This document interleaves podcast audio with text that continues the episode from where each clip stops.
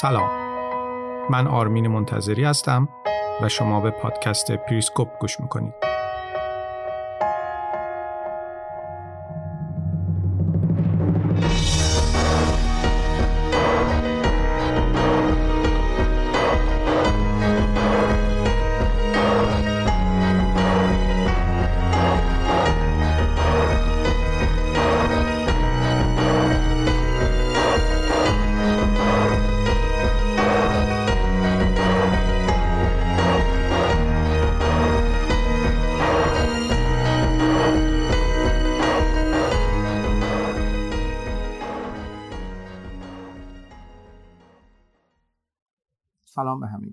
سال نو همه مبارک و امیدوارم که سال 1401 سال خیلی بهتری از سال گذشته براتون باشه و سلامتی و آرامش برای شما به همراه داشته باشه.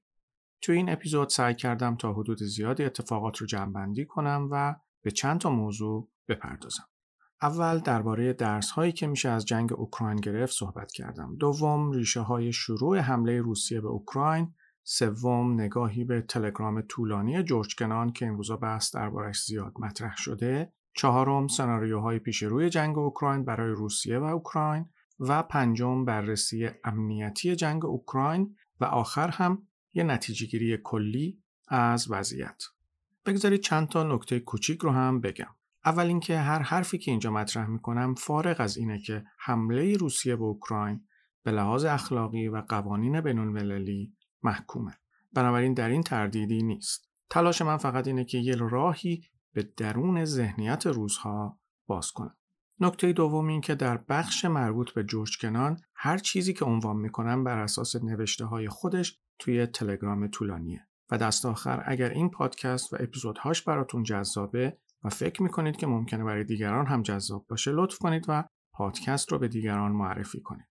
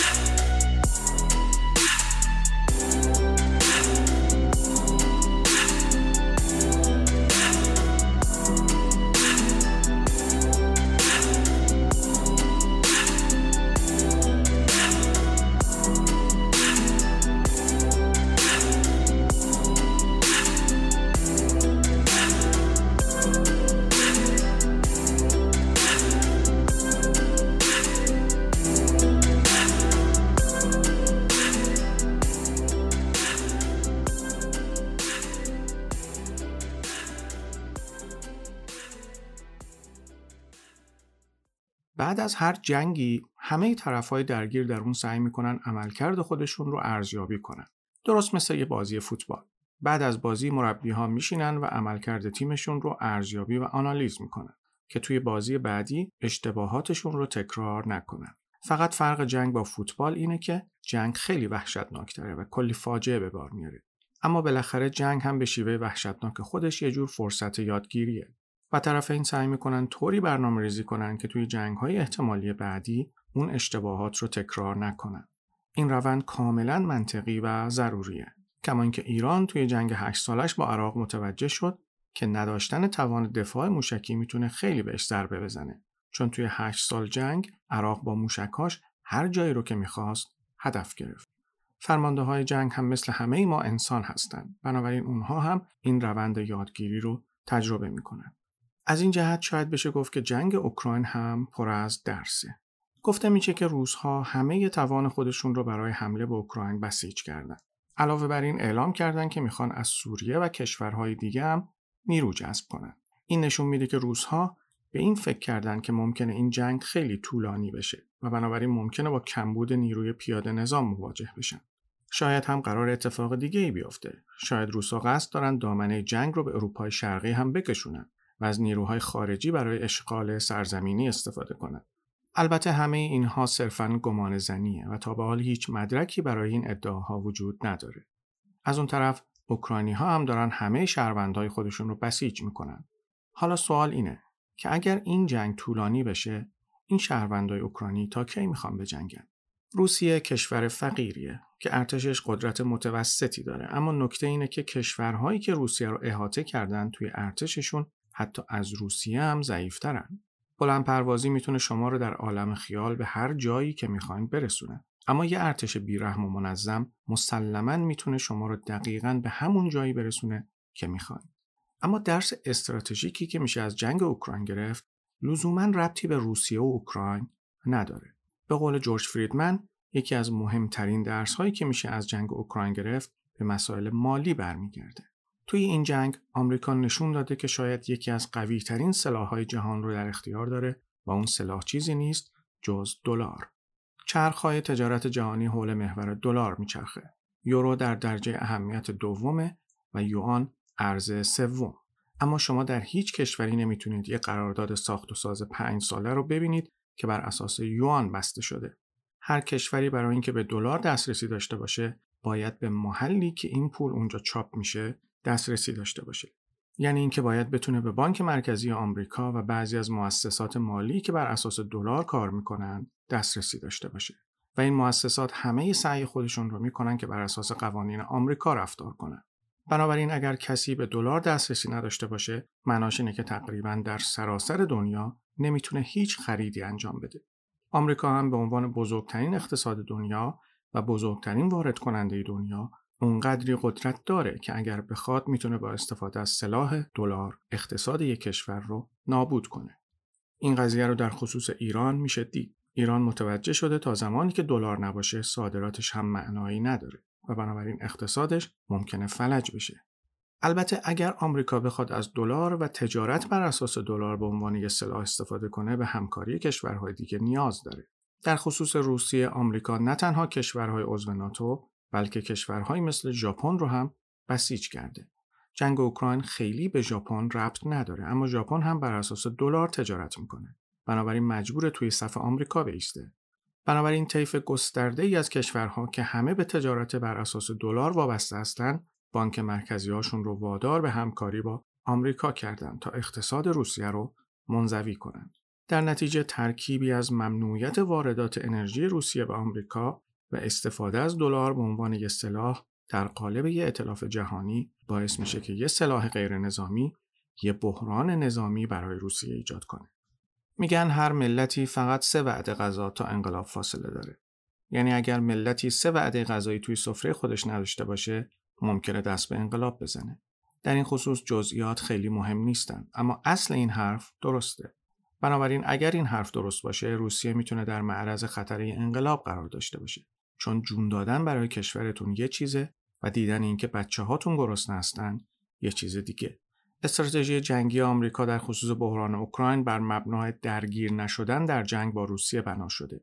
اول به این خاطر که آمریکا از باختن توی یه جنگ دیگه میترسه و دوم اینکه نقطه ضعف روسا توی این جنگ لزوما نظامی نیست بلکه اقتصادیه. جنگ اقتصادی با جنگ نظامی فرق داره. توی جنگ نظامی بمب ها همون لحظه منفجر میشن. اما توی جنگ اقتصادی بمب ها همون لحظه منفجر نمیشن. بلکه آروم آروم به تار و پود دشمن نفوذ می‌کنن و اونها رو از درون نابود می‌کنن. البته این تئوری یه ضعف هم داره. اول اینکه توی هر جنگی جبهه داخلی هم آسیب می‌بینه. مثلا توی جنگ جهانی دوم یه سری اقلام مثل بنزین توی آمریکا سهمیه بندی شد. اگرچه اون سالها سالهای سختی برای آمریکا بود اما آمریکا تحمل کرد. چون مردمش اون سه وعده غذایی رو داشتن. بنابراین درباره چیزهایی که از جنگ اوکراین میشه یاد گرفت باید گفت که ارزیابی نظامی خیلی هم اهمیتی نداره. هرچند خیلی ها دوست دارن بدونن که روسیه خلاص این جنگ رو می‌بره یا نه. روسیه ممکنه پیروز بشه و ممکنه به ضرب و زور و حتی با آب ریزی جنگ رو ببره. اما در هر صورت پیروزی پیروزیه.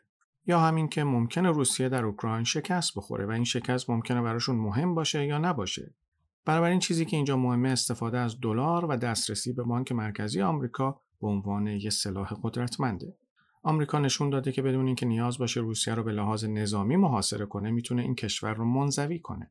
این کاریه که آمریکا در مقیاس کوچکترش با ایران کرد و کارایش هم اثبات شد.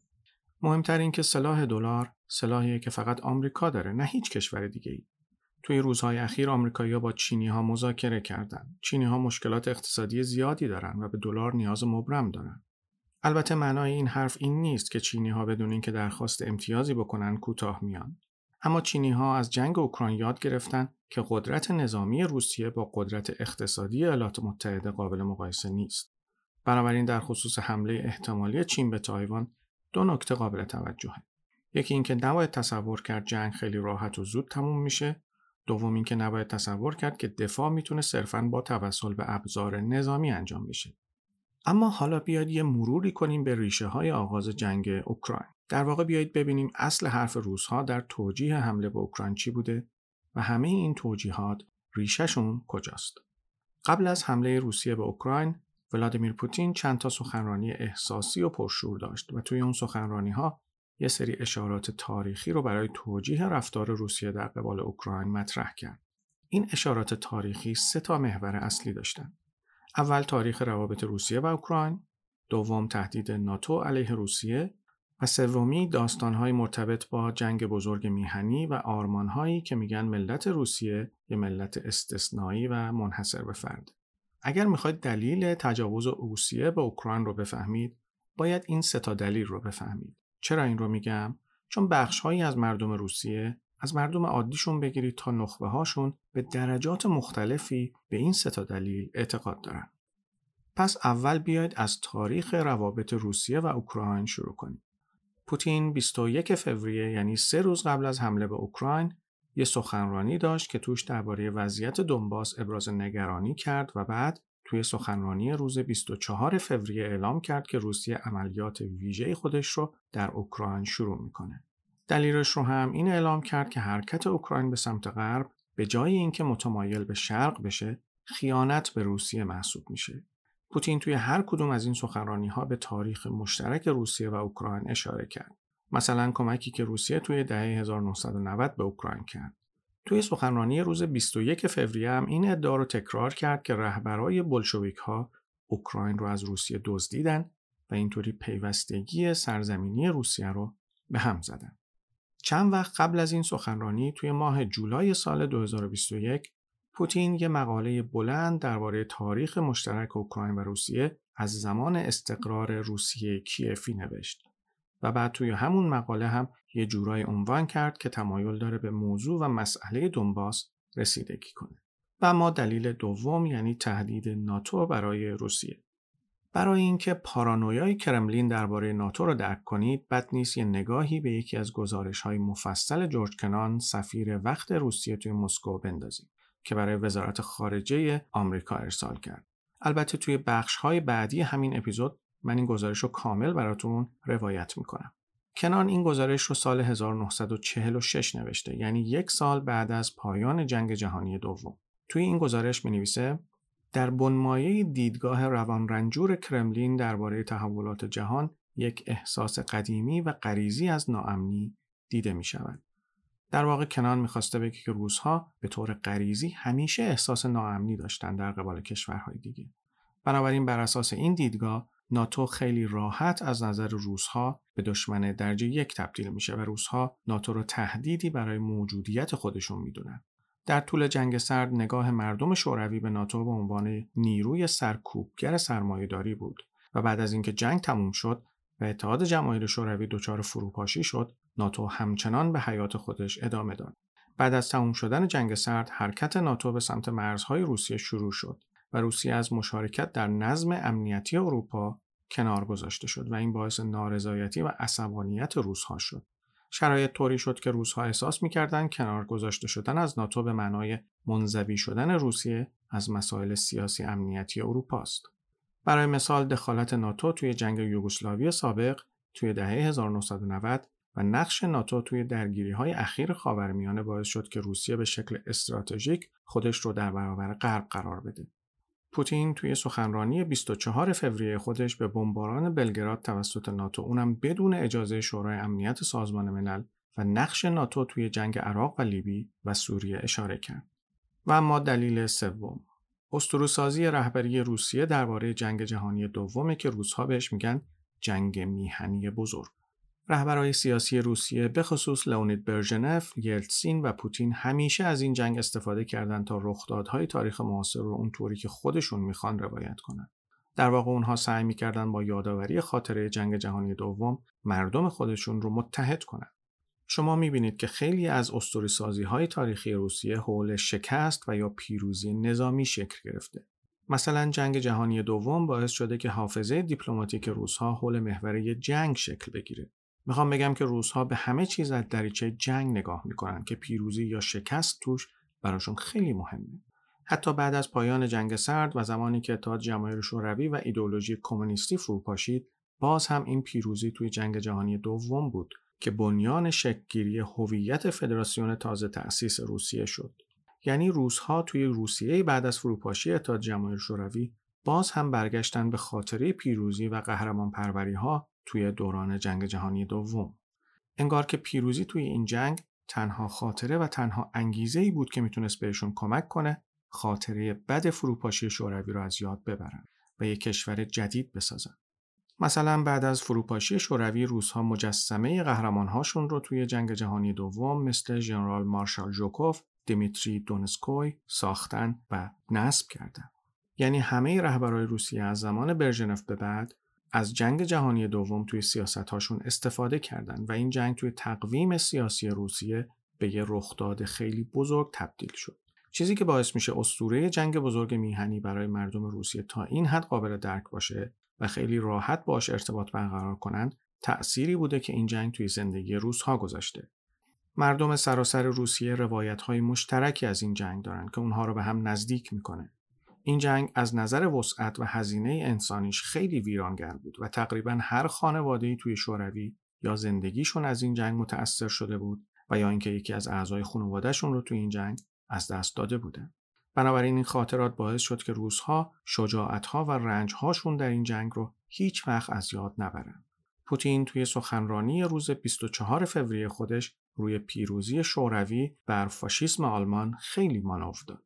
بعدش هم به ظهور فاشیسم توی دونتسک و لوهانسک و دستیابی ناتو به اهداف استراتژیک از طریق حمایت از سازمانهای نئونازی اشاره کرد. و بعدش هم گفت که عملیات ویژه هدفش اینه که این گروه ها رو از بین ببره. پوتین مدعی شد که هدف روسیه حمایت از مردمیه که 8 سال توسط دولت اوکراین هدف بدرفتاری و نسل‌کشی قرار گرفتن و روسیه برای دفاع از این مردم باید دولت اوکراین رو خل سلاح کنه و مسببین این جنایت ها رو محاکمه کنه. در واقع پوتین توی این سخنرانی داستان دونتسک و لوهانسک رو به عنوان خاطره روزها از رنج جنگ جهانی دوم مطرح کرد و سعی کرد ذهنیت روزها رو به اون خاطرات پیوند بزنه تا بتونه توجیهی برای حمله نظامی به اوکراین فراهم کنه. جورج کنان توی بخشی از گزارش مفصل سال 1946 خودش نوشته حس ناامنی بیشتر مربوط به حاکمای روسیه میشه تا مردم روسیه. چون حاکمای روسیه همیشه احساس می‌کردن که حکومتشون در بنیان روانشناختیش از نظر شکلی قدیمی شکننده و مصنوعیه و نمی‌تونه در مقام مقایسه یا ارتباط با نظامهای سیاسی کشورهای غربی قرار بگیره.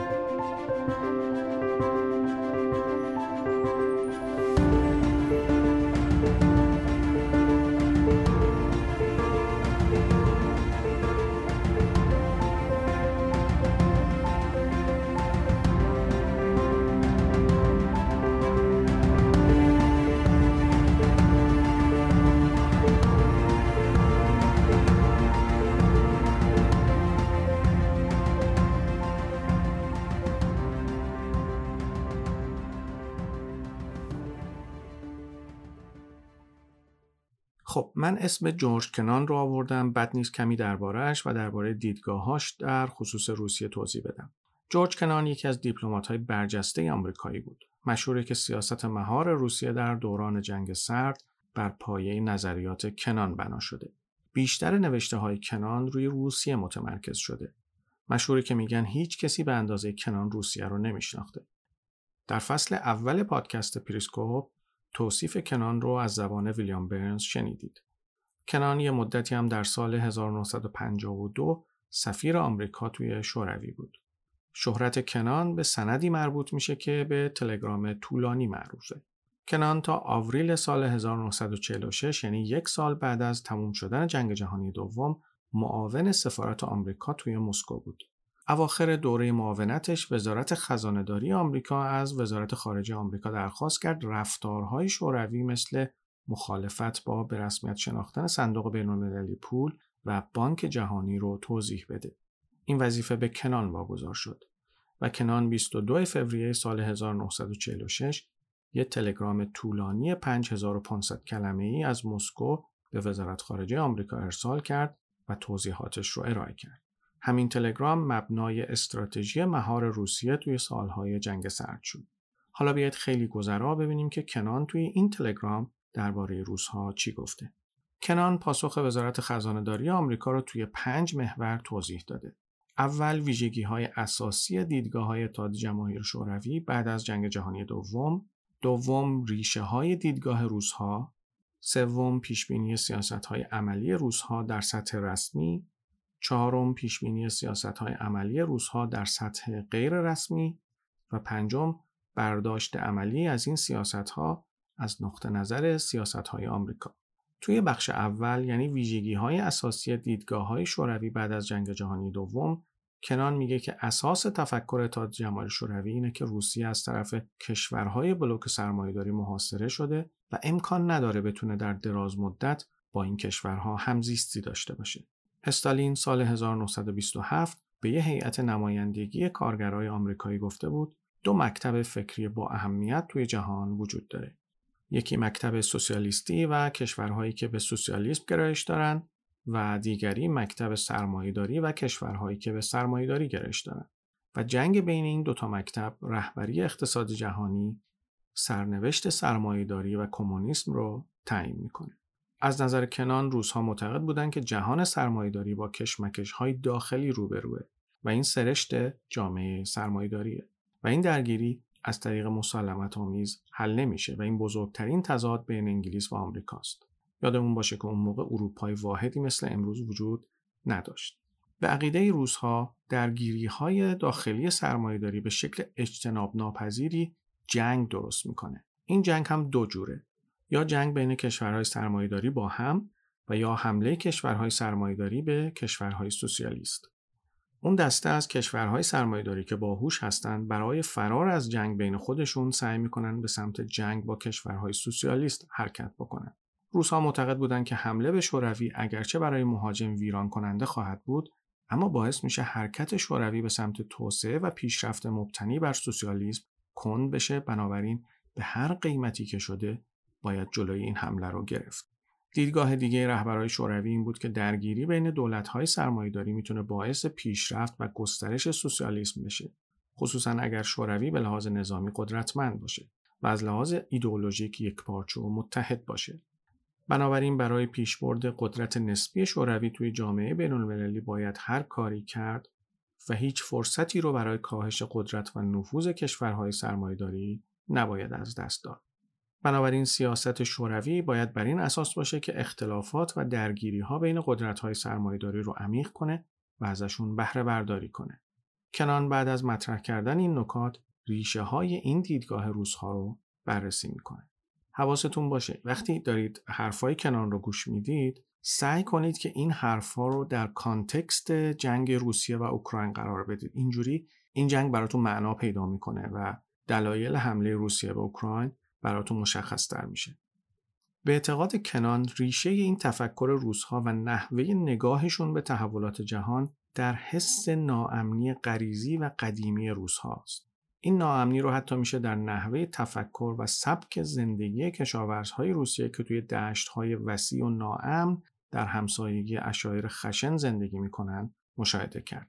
این حس ناامنی یه دلیل دیگه هم داره و اون همین که روزها از دوره‌ای با غرب که از لحاظ اقتصادی پیشرفت کرده بود ارتباط برقرار کردن و متوجه شدن که با جهانی روبرو هستند که قدرتمندتره و جوامعش به مراتب سازمان یافته تره.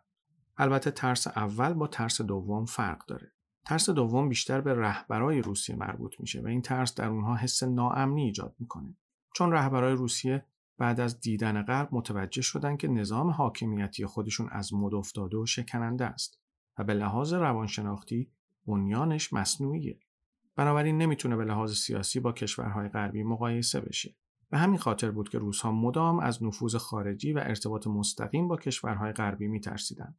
چون میترسیدند که مردمشون حقایق رو درباره جهان خارج بفهمند و وضعیتشون رو با وضعیت غرب مقایسه کنند.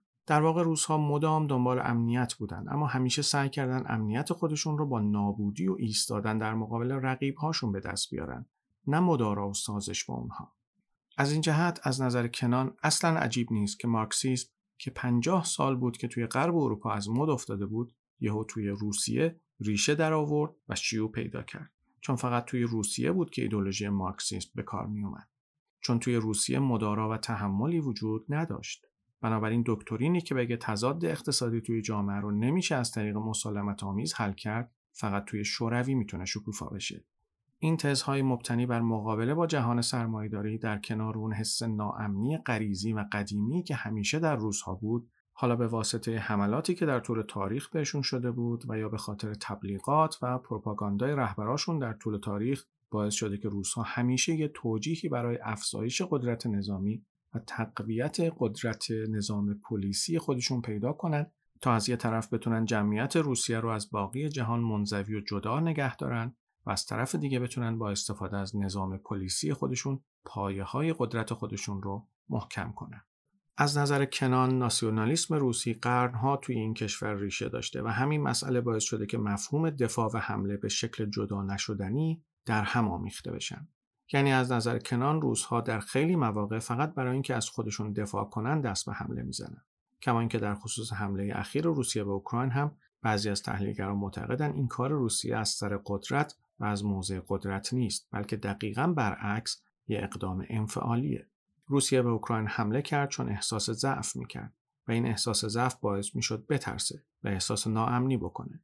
بنابراین وقتی که روسیه احساس ناامنی بکنه طبق اونچه که کنان مطرح می‌کنه به جای اینکه به مذاکره و سازش رو بیاره دست به حمله می‌زنه.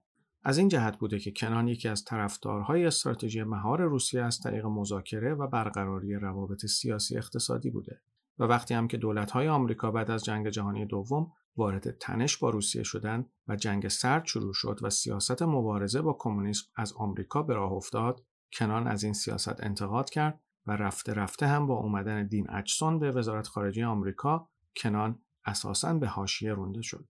در خصوص ماجرای اخیر اوکراین هم بعضی از تحلیلگران معتقدند که پیگیری نکردن سیاست مذاکره معنادار غرب با روسیه حس ناامنی رو در روزها تقویت کرد و اونها دست به حمله زدند. کنان معتقد بود که خیلی از سیاستگزارهای روسیه نسبت به دنیای بیرون بیش از حد ناآگاه هستند و اونقدر به دریافتهای ذهنی خودشون وابسته هستند که نمی‌تونن خود هیپنوتیزمی خودشون رو زیر سوال ببرن و هیچ مشکلی ندارن که خودشون رو و دریافتهای ذهنی خودشون رو خیلی راحت باور کنن و به حرفای مخالف گوش ندن.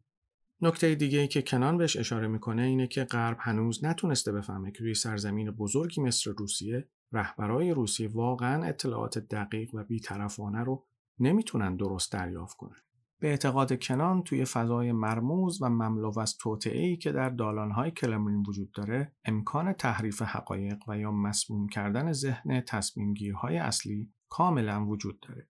و همین بیتوجهی روزها به حقایق عینیه که باعث میشه وقتی هم این حقایق بیان میشه اونها سریع اعلام کنن که بیان این حقایق یه توطعه است و بنابراین به شدت تلاش می‌کنن تا حقایق رو سرکوب کنن. و اما نکته دیگه ای که کنان بهش اشاره می‌کنه ناتوانی دولت های خارجی توی توضیح دقیق مواضع و نگرانی های خودشون برای روس هاست و کنان معتقده که همین ناتوانی باعث میشه که روابط غرب و روسیه تا حد زیادی دچار ابهام بشه و همیشه سوء تفاهم وجود داشته باشه.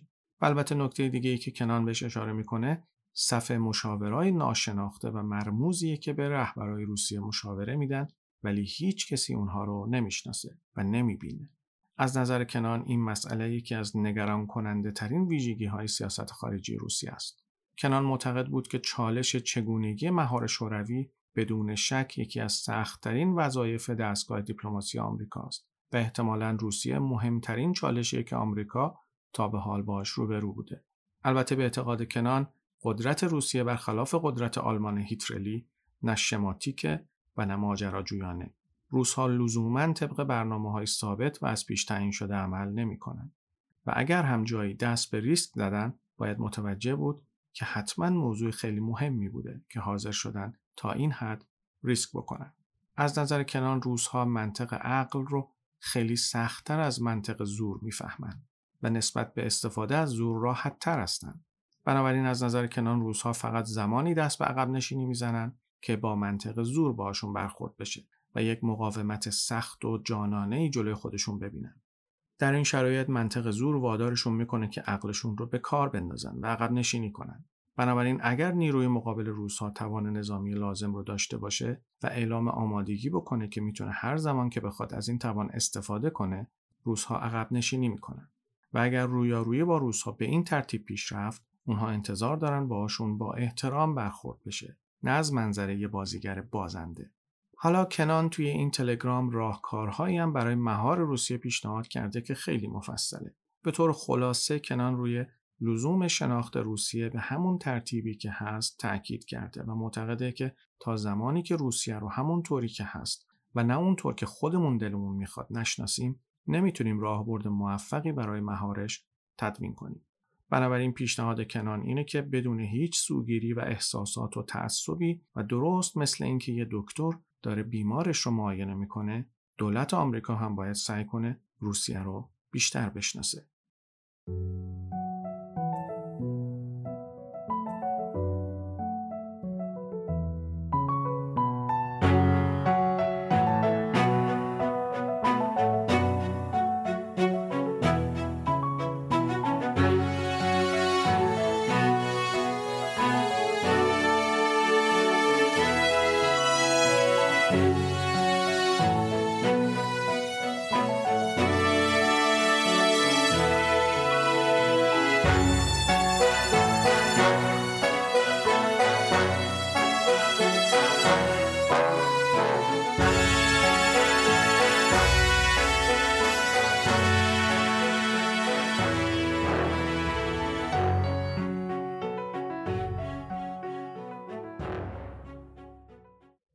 حالا که حمله روسیه به اوکراین انجام شده بیایید تصور کنیم که سرنوشت اوکراین قراره چی بشه.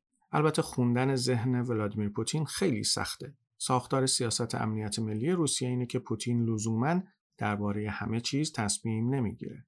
اما اگر بخواد می‌تونه درباره همه چیز تصمیم بگیره. مسئله جنگ یا صلح اونقدر مهمه که پوتین ممکنه به نظرهای مشاوراش گوش بده و نظرهای گروه های زینفت توی روسیه رو مد نظر قرار بده اما در نهایت خودش تصمیم نهایی رو می‌گیره.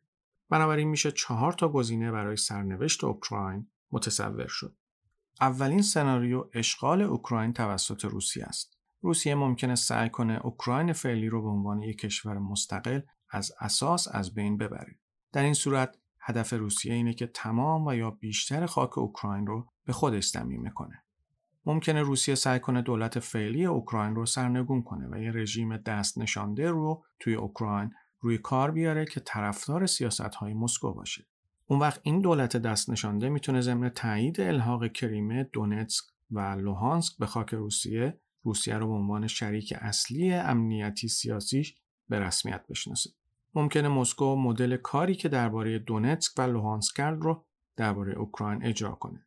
یعنی از جناح طرفدار روسیه توی اوکراین حمایت کنه و اونها را به قدرت برسونه و بعد هم به درخواست همین دولت دست نشانده نیروهای نظامی خودش رو به اوکراین بفرسته تا از این دولت دفاع کنه. روسیه این کار رو درباره بلاروس انجام داد و درباره قزاقستان هم انجام داد. پوتین بارها از فروپاشی اتحاد جماهیر شوروی ابراز تأسف کرده. پوتین معتقده که روزها، اوکراینی ها و بلاروس ها یه ملت مشترک اسلاف تبار هستند. یعنی یه ملت بزرگ روس که کشورهای غربی و اتباعشون اونها رو احاطه کردن. حتی ممکنه به فکر بازگردوندن سرزمین های از دست رفته روسیه هم بیفته.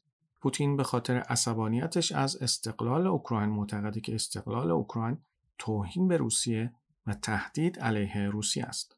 حالا کاری نداریم که این عصبانیت واقعی یا مصنوعی. درسته که اشغال اوکراین می‌تونه برای روسیه هزینه زیادی داشته باشه اما اضافه کردن جمعیت روسیه اوکراین به جمعیت روسیه می‌تونه معلفه های قدرت جمعیتی و اقتصادی هم برای روسیه داشته باشه و اوکراین به یه پایگاهی برای تسخیر سرزمینی بیشتر تبدیل بشه.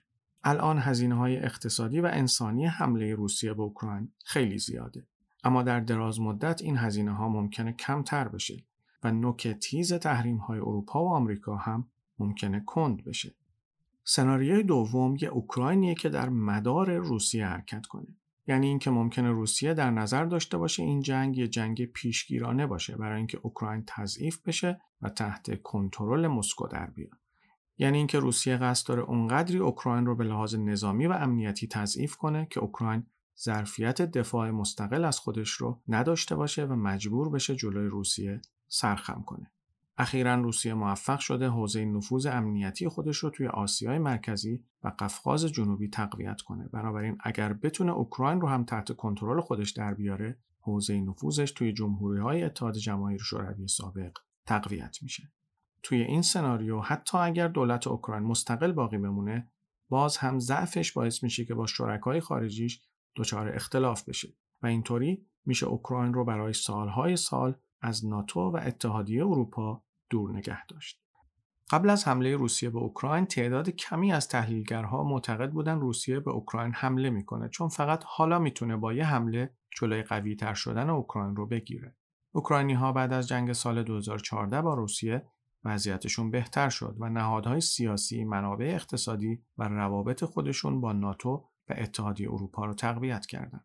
از طرف دیگه ارتش اوکراین هم شروع کرد به خرید پهباد و موشک تا بتونه وقت جنگ احتمالی با روسیه بهتر بجنگه. بنابراین از نظر روسیه یه دولت ثروتمند و قدرتمند توی اوکراین که با ارزشها و نهادهای غربی همسوه می‌تونه برای روزهایی که توی کشورهای دیگه زندگی می‌کنن جذاب باشه. علاوه بر این ابزارهای قبلی روسیه برای کنترل غیر مستقیم اوکراین از طریق سیاستمدارها و رسانه های طرفدار مسکو توی چند سال اخیر خیلی اثر نکرد. علاوه بر این روسیه با خودش فکر کرد که اگر به اوکراین حمله کنه از اونجایی که اروپا به شدت به گاز روسیه وابسته است و نمی‌تونه در کوتاه مدت منبع انرژی جایگزین پیدا بکنه بنابراین بعیده به کمک اوکراین بیاد و ناتو هم بعید وارد جنگ بشه.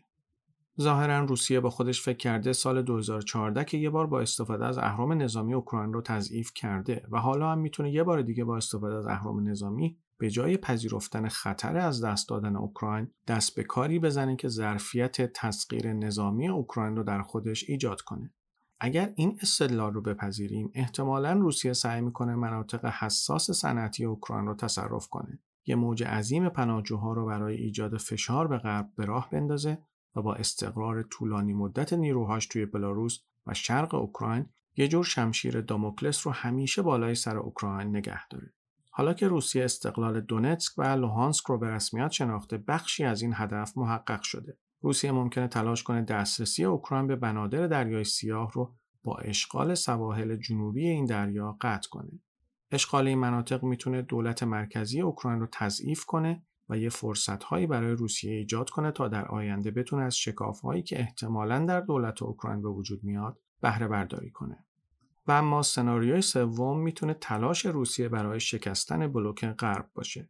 برای رسیدن به این هدف روسیه می‌تونه با حمله به اوکراین نظم امنیتی مستقر توی اروپا رو به هم بریزه و موقعیت خودش رو تقویت کنه و در عوض بلوک غرب رو تضعیف کنه.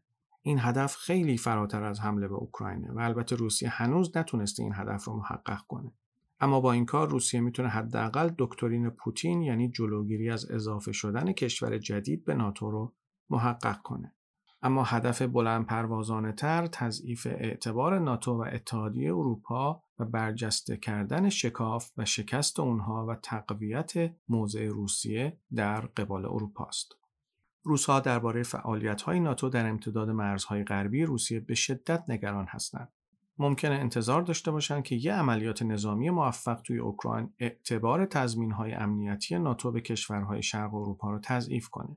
این اتفاق یه بار با اجرا نشدن تعهدات ناتو به اوکراین توی تفاهم نامه سال 1994 بوداپست رخ داد و بعدش هم که خروج آمریکا و ناتو از افغانستان با اون وضعیت باعث شد به اعتبار ناتو و آمریکا ضربه وارد بشه. بنابراین روسیه قصد داره شدت این ضربه رو بیشتر کنه. و اما سناریوی چهارم می‌تونه تقویت موضع روسیه در مذاکرات احتمالی آینده با اروپا و آمریکا باشه.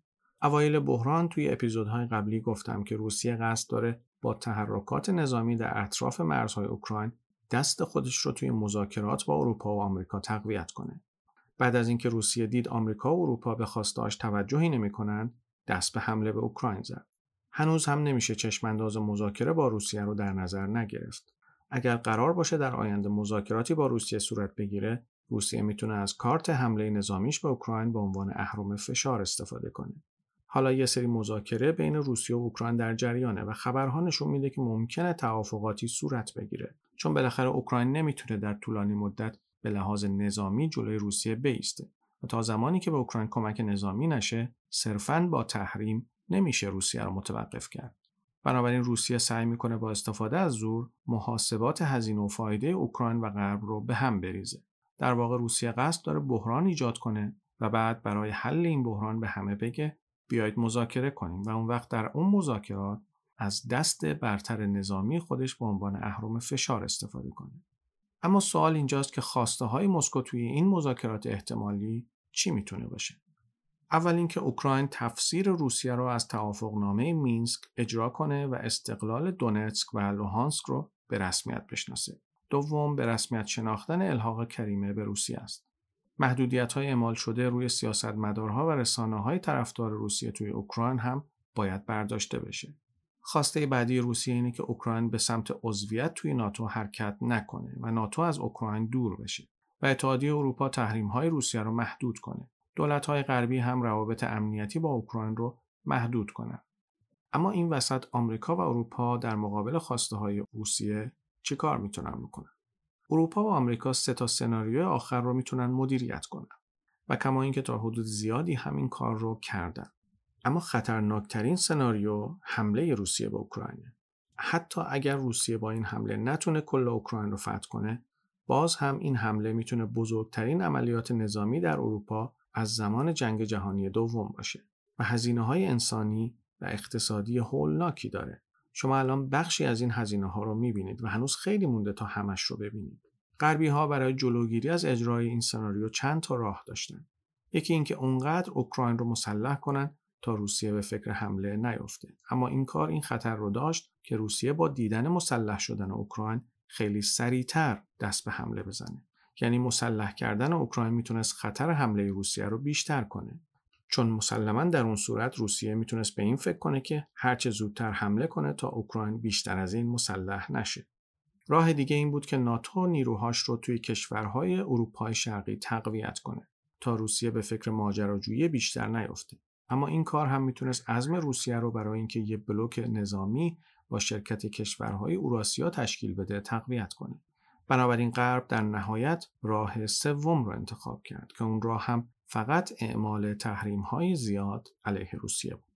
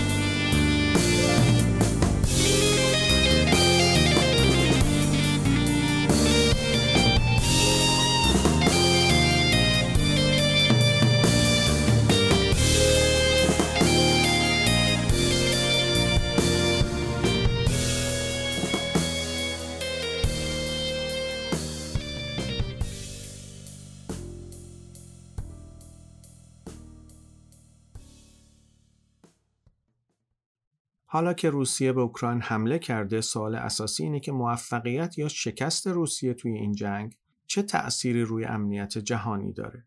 خیلی از تحلیلگران معتقدن این مسئله برای چند دهه آینده می‌تونه امنیت جهان رو تحت تاثیر قرار بده. تأثیر حمله روسیه به اوکراین خیلی فراتر از امنیت و حاکمیت خود اوکراینه.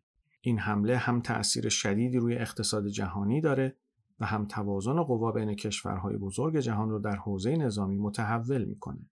توی دهه های آینده نتیجه جنگ در اوکراین روابط سخت قدرت را در سطح استراتژیک مشخص می‌کنه.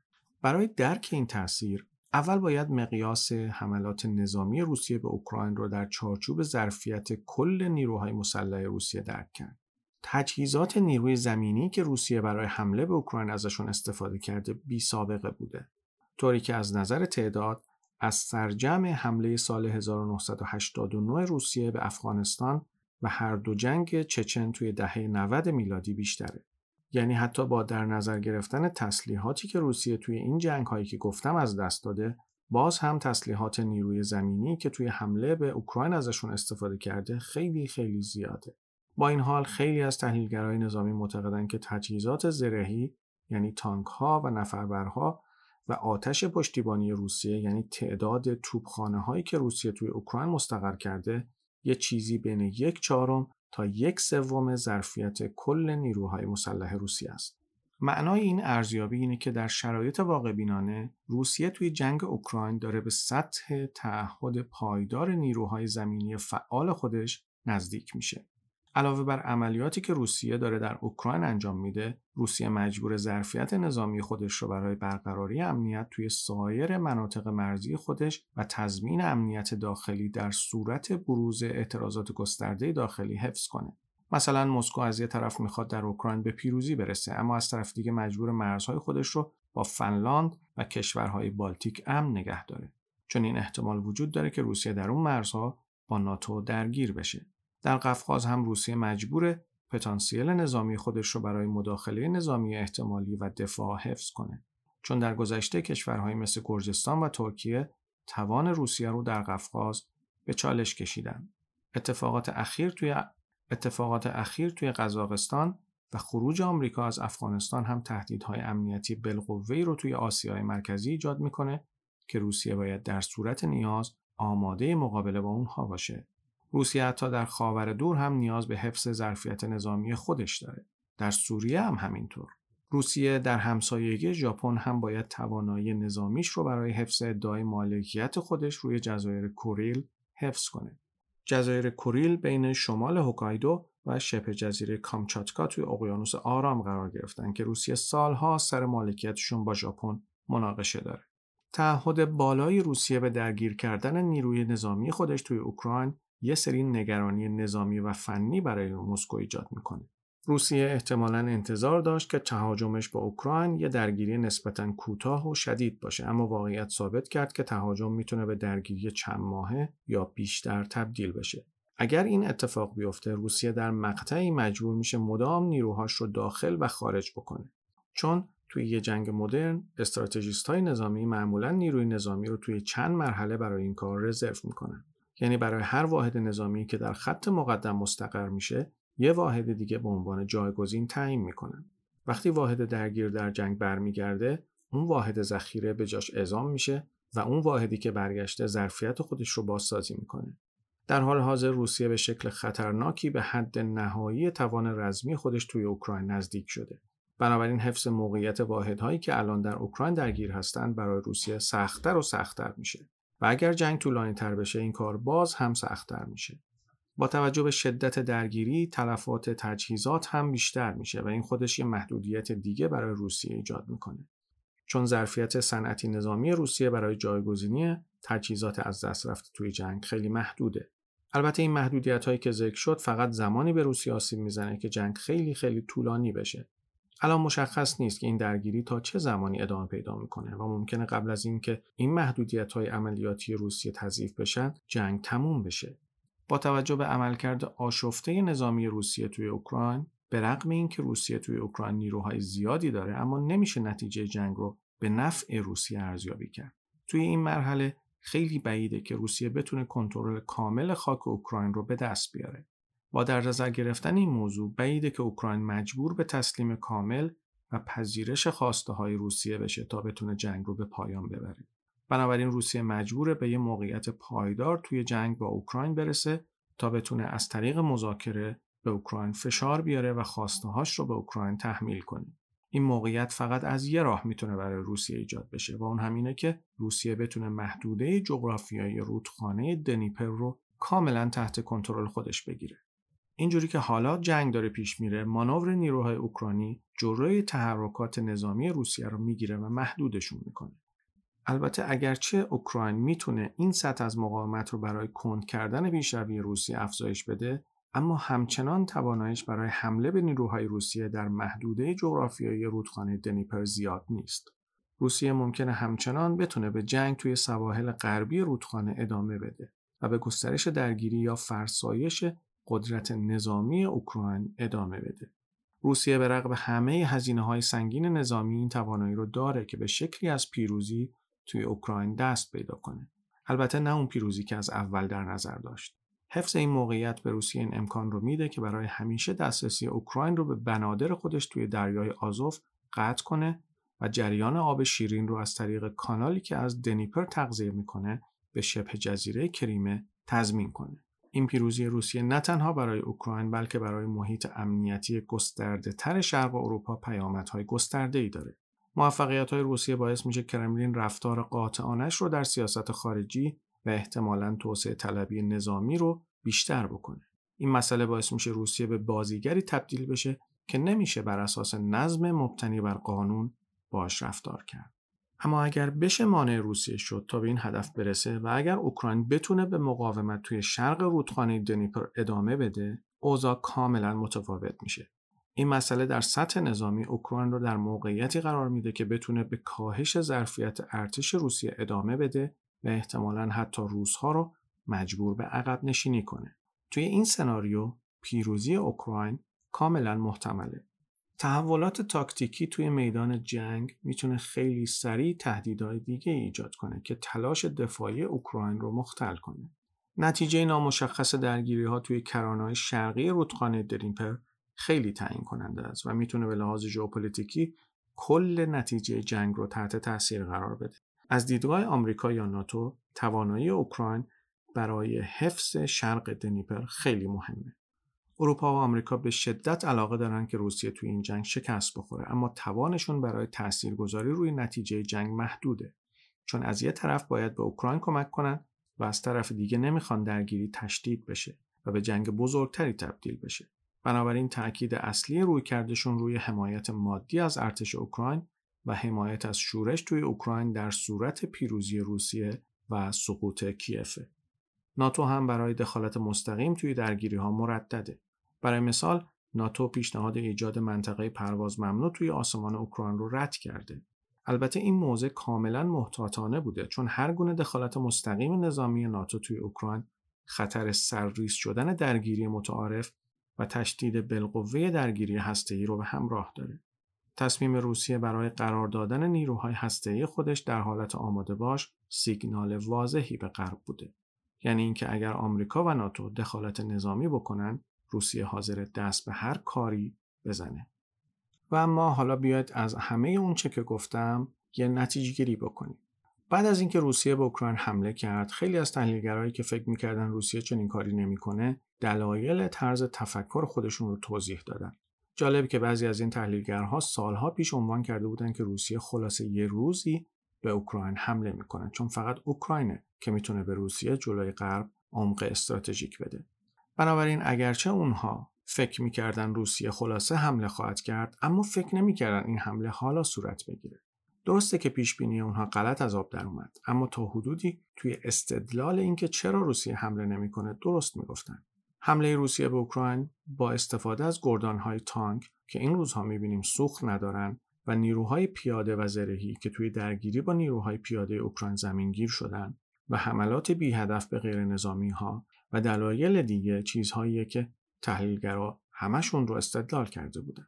تصور همه این بود که روسیه با استفاده از یک جور کودتای نرم توی اوکراین نفوذ می‌کنه. یه چیزی شبیه به کاری که توی بلاروس کرد و تا حدودی توی جنوب قفقاز و کسی فکرش رو نمی‌کرد که روسیه دست به حمله مستقیم به اوکراین بزنه. بنابراین میشه گفت که پوتین تا حدود زیادی چشماش رو روی یه سری از حقایق خیلی آشکار بست. با این حال هنوز هم شاید بشه گفت که روسیه ممکنه استراتژی خودش رو در قبال اوکراین تغییر بده. وقتی میشنویم که روسیه قصد داره مزدور نظامی استخدام بکنه تا توی اوکراین براش بجنگن بنابراین شاید بشه گفت که روزها به این نتیجه رسیدن که نیرو کم آوردن و یا اینکه نیروهاشون رو در داخل نگه داشتن تا از امنیت داخلی خودشون محافظت کنن و حالا به نیروی خارجی نیاز دارن. خیلی از تحلیلگرای نظامی معتقدند که روسیه تا به حال از توان 80 درصد نیروهای فعال خودش توی اوکراین استفاده کرده و معناش اینه که روسیه داره به حد نهایی استفاده از نیروهای فعال خودش نزدیک میشه در حالی که هنوز اهدافش توی اوکراین محقق نشدن. به موازات این اتفاقات مذاکرات صلحی هم بین روسیه و اوکراین در جریانه و سرگئی لاوروف وزیر خارجه روسیه اعلام کرده که این مذاکرات پیشرفت هایی داشته. موضوع مذاکرات اینه که اوکراین یک کشور بیطرف بین غرب و روسیه باقی بمونه. یعنی اینکه به ناتو ملحق نشه. اما از اونجایی که اوکراین قبلا هم قرار نبود به عضویت ناتو در بیاد، بنابراین احتمالا موضوع اصلی مذاکره اینه که اوکراین دیگه از غرب سلاح خرید نکنه. حالا چرا روسها این موضوع رو پذیرفتن می‌تونه دو تا دلیل داشته باشه یا اینکه لاوروف نمی‌خواد موضوع اصلی مذاکرات رو علنا اعلام کنه و احتمالا موضوع چیز دیگه ایه و یا اینکه روسها به شدت تمایل دارن این جنگ رو تموم کنن بنابراین با توجه به اینکه توی روسیه هم مخالفت هایی با این جنگ شده و پوتین به شدت به منتقدا حمله کرده میشه گفت مورد دوم می‌تونه درست تر باشه. اما حتی اگر هم اینطور باشه باز هم موضوع هدف اصلی روسیه از کنترل اوکراین پیش میاد. از نظر روسها اوکراین باید حتما به عنوان یک منطقه حائل پذیرفته بشه. بنابراین روسیه نمی‌تونه حاکمیت مستقل اوکراین رو به رسمیت بشناسه. حمله روسیه به اوکراین لزوما نمی‌تونه این هدف رو محقق کنه. و تنها ابزار روسیه برای رسیدن به این هدف اینه که استراتژی کودتا رو توی اوکراین اجرا کنه. اما روسیه برای اجرای این استراتژی با یه مانع روبرو میشه و اون هم افکار عمومی اوکراینه. اوکراین به لحاظ سیاسی کشوری که دو دستگی درش در جریانه بنابراین اجرای این استراتژی برای روسیه چندان آسون نیست. روسیه ممکنه بتونه اوکراین رو اشغال کنه و تحت کنترل خودش بگیره.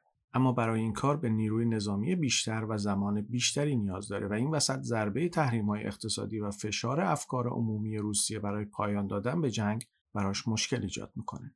از طرفی چین هم به روسیه کمکی نخواهد کرد. اما با این حال اوکراین برای روسیه و امنیت ملی روسیه خیلی مهمتر از اونه که اجازه بده توی دامن غرب بیفته. بنابراین احتمالا استراتژی روسیه این باشه که جنگ رو یه جورایی تموم بکنه و زمان بخره و شرایطی رو برای اجرای کودتای نرم فراهم کنه در واقع روسیه سعی خواهد کرد همون مدلی رو توی اوکراین اجرا بکنه که توی کشورهای دیگه مثل بلاروس و قزاقستان اجرا کرد البته اینکه گفتم به نظر منطقی میاد اما روزها نشون دادن که درباره توانایی ارتش اوکراین اشتباه کردند و قدرت خودشون رو هم خیلی دست بالا گرفتن. بنابراین این بار هم ممکنه روسیه واقعیت رو یه جور دیگه ای ببینه. و با توجه به اینکه پوتین گفته ستون پنجم دشمن در روسیه فعاله ممکنه اساساً یه بازی جدید توی آستین داشته باشه.